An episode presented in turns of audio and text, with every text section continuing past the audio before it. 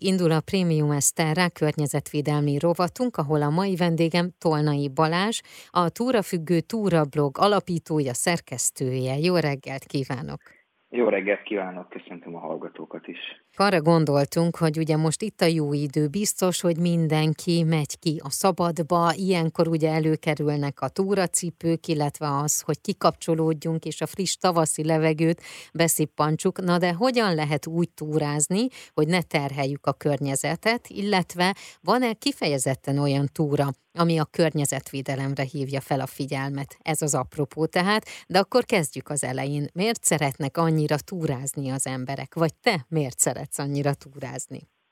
Ha magamból indulok ki, akkor én azért szeretem a, az erdőt járni, mert gyönyörűek a színek, főleg amikor ugye most tavaszról beszélve elkezdenek rügyezni a fák, zöldel az erdő, megszólalnak a madárhangok. Tehát ugye az egész egy ilyen vonzóvá, egy valamilyen újnak a születésévé válik, és ezt én kifejezetten imádom.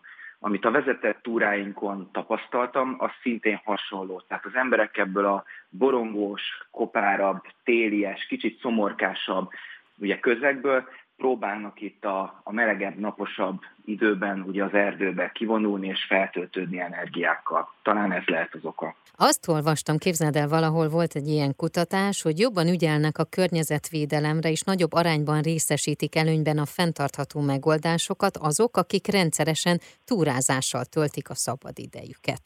Én nem olvastam ugyanerről, de, de ha belegondolok abba, hogy nálunk milyen személyek túráznak, és ők hogyan vigyáznak mondjuk a környezetre, esetleg ha magamat és a, a családot veszem itt alapul, akkor az jellemző döntően, hogy ugye nagyon kevés hulladékot, fölösleges mondjuk élelmet és csomagolást viszünk magunkkal, ezeket természetesen hazahozzuk, és ugye szelektíven is gyűjtjük, és a mindennapokban is ez megjelenik, hiszen nálunk is ugye szelektív hulladékgyűjtés zajlik, és rengeteg olyan túrázónál, aki, aki velünk járja az erdőt, vagy éppen fut, mert ugye mi futóversenyeket is szoktunk rendezni. Tehát ez valahol helytálló lehet. De ezt a tanulmányt, hogyha megkapom, azt megköszönöm. Átküldöm mindenképp. Egyébként az a lényege pont az, hogyha elmennek egy ilyen környezetbe, akkor azt mondják, hogy na igen, ez az, amit meg kell óvnunk. És akkor itt kapcsolódna is a kérdésem ehhez a témához, hogy mi az, amit tehetünk túrázás során, hogy ne szennyezzük a környezetet, ahol járunk ez több lépcsős. Egyrészt ugye ott kezdődik, hogy hogy jut el valaki az erdőbe. Tehát nem feltétlenül kell mondjuk öt embernek öt autóval mennie, össze lehet beszélni, és már úgy meg lehet közelíteni egy adott helyszínt. Nem kell magunkkal vinni rengeteg fölösleges hulladékot, cuccot, viszont ha visszünk, akkor semmiképp se dobjuk el az erdőbe. Ez már szerencsére tök alap. Itt az elmúlt években azt tapasztalom, hogy azért a szemét mennyiséget csökken, és nem a túrázók dobálják el a szemetet, meg ugye, hogyha viszünk is magunkkal, és nem akarjuk elhozni, mert egy kicsit vajas, vagy mondjuk valamilyen krémes, akkor már egyre több kuka van a, például a Pirisi Parkerdő területén, amit ugye össze is gyűjtenek az erdészetnek a munkatársai, így ezzel is tudjuk ugye csökkenteni az eldobott vagy elfújt hulladéknak a mennyiségét.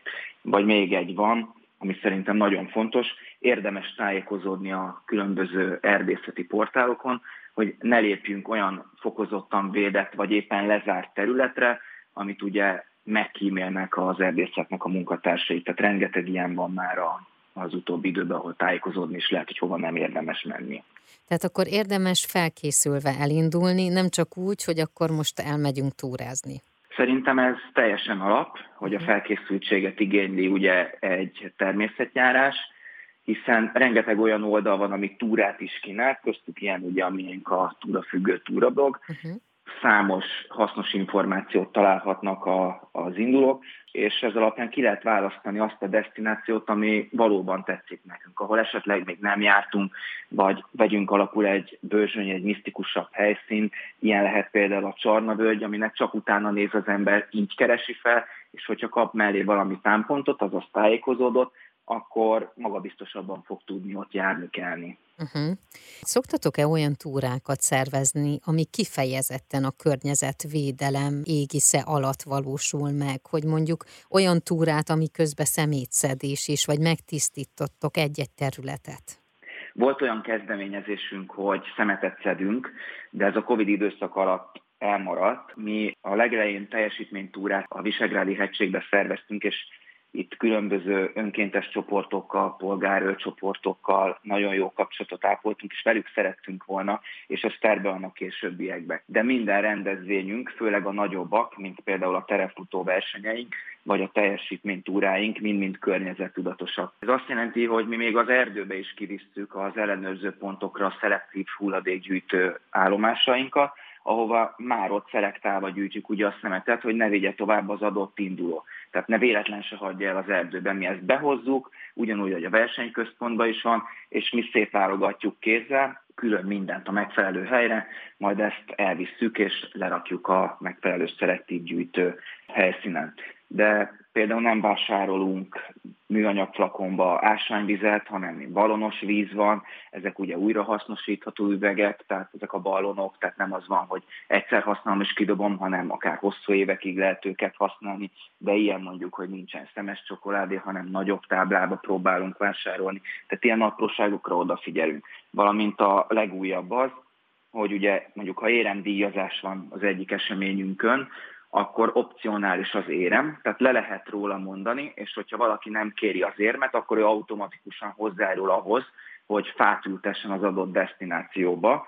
Egyébként érdekesség, 75%-a az indulóknak fát szeretne ültetni. Van olyan mhm. is persze, aki átfedésben van, hogy érmet és hozzájárul ültetéshez is, de a döntő többség már azt támogatja, hogy inkább fa legyen, mint érem. Mi mindig egyeztetünk egyébként az engedélybekérés folyamata során is az erdészettel, a nemzeti parkkal, a területgazdálkodókkal, és akkor így szépen tovább még akár a közutat is ide vehetném.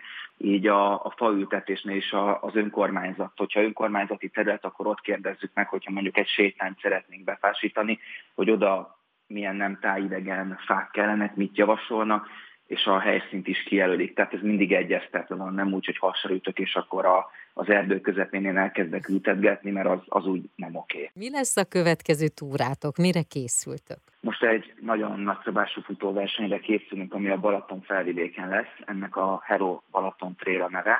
Az az érdekessége ezeknek, hogy nem csak a, a tényleg a kevésbé ismert útvonalakat mutatja be, hanem ez egy hibrid esemény, ami azt jelenti, hogy futók és túrázók is indulhatnak rajta, attól, hogy valaki különböző tempóba teljesíti, nincs megkülönböztetés, próbáljuk így összehozni ezt a két közösséget, minél szélesebb legyen a, a repertoár ezeken a rendezvényeken, minél több ember számára tudjuk ugye bemutatni az adott destinációt. Kívánom, Köszönöm. hogy rengeteget túrázatok, és rengetegen kapcsolódjanak hozzátok. Nagyon-nagyon szépen köszönöm. Én is köszönöm. Kész. A Premium Esterrel rovatunk mai vendége Tolnai Balázs volt, a Túrafüggő Túrablog alapítója, szerkesztője, túravezető.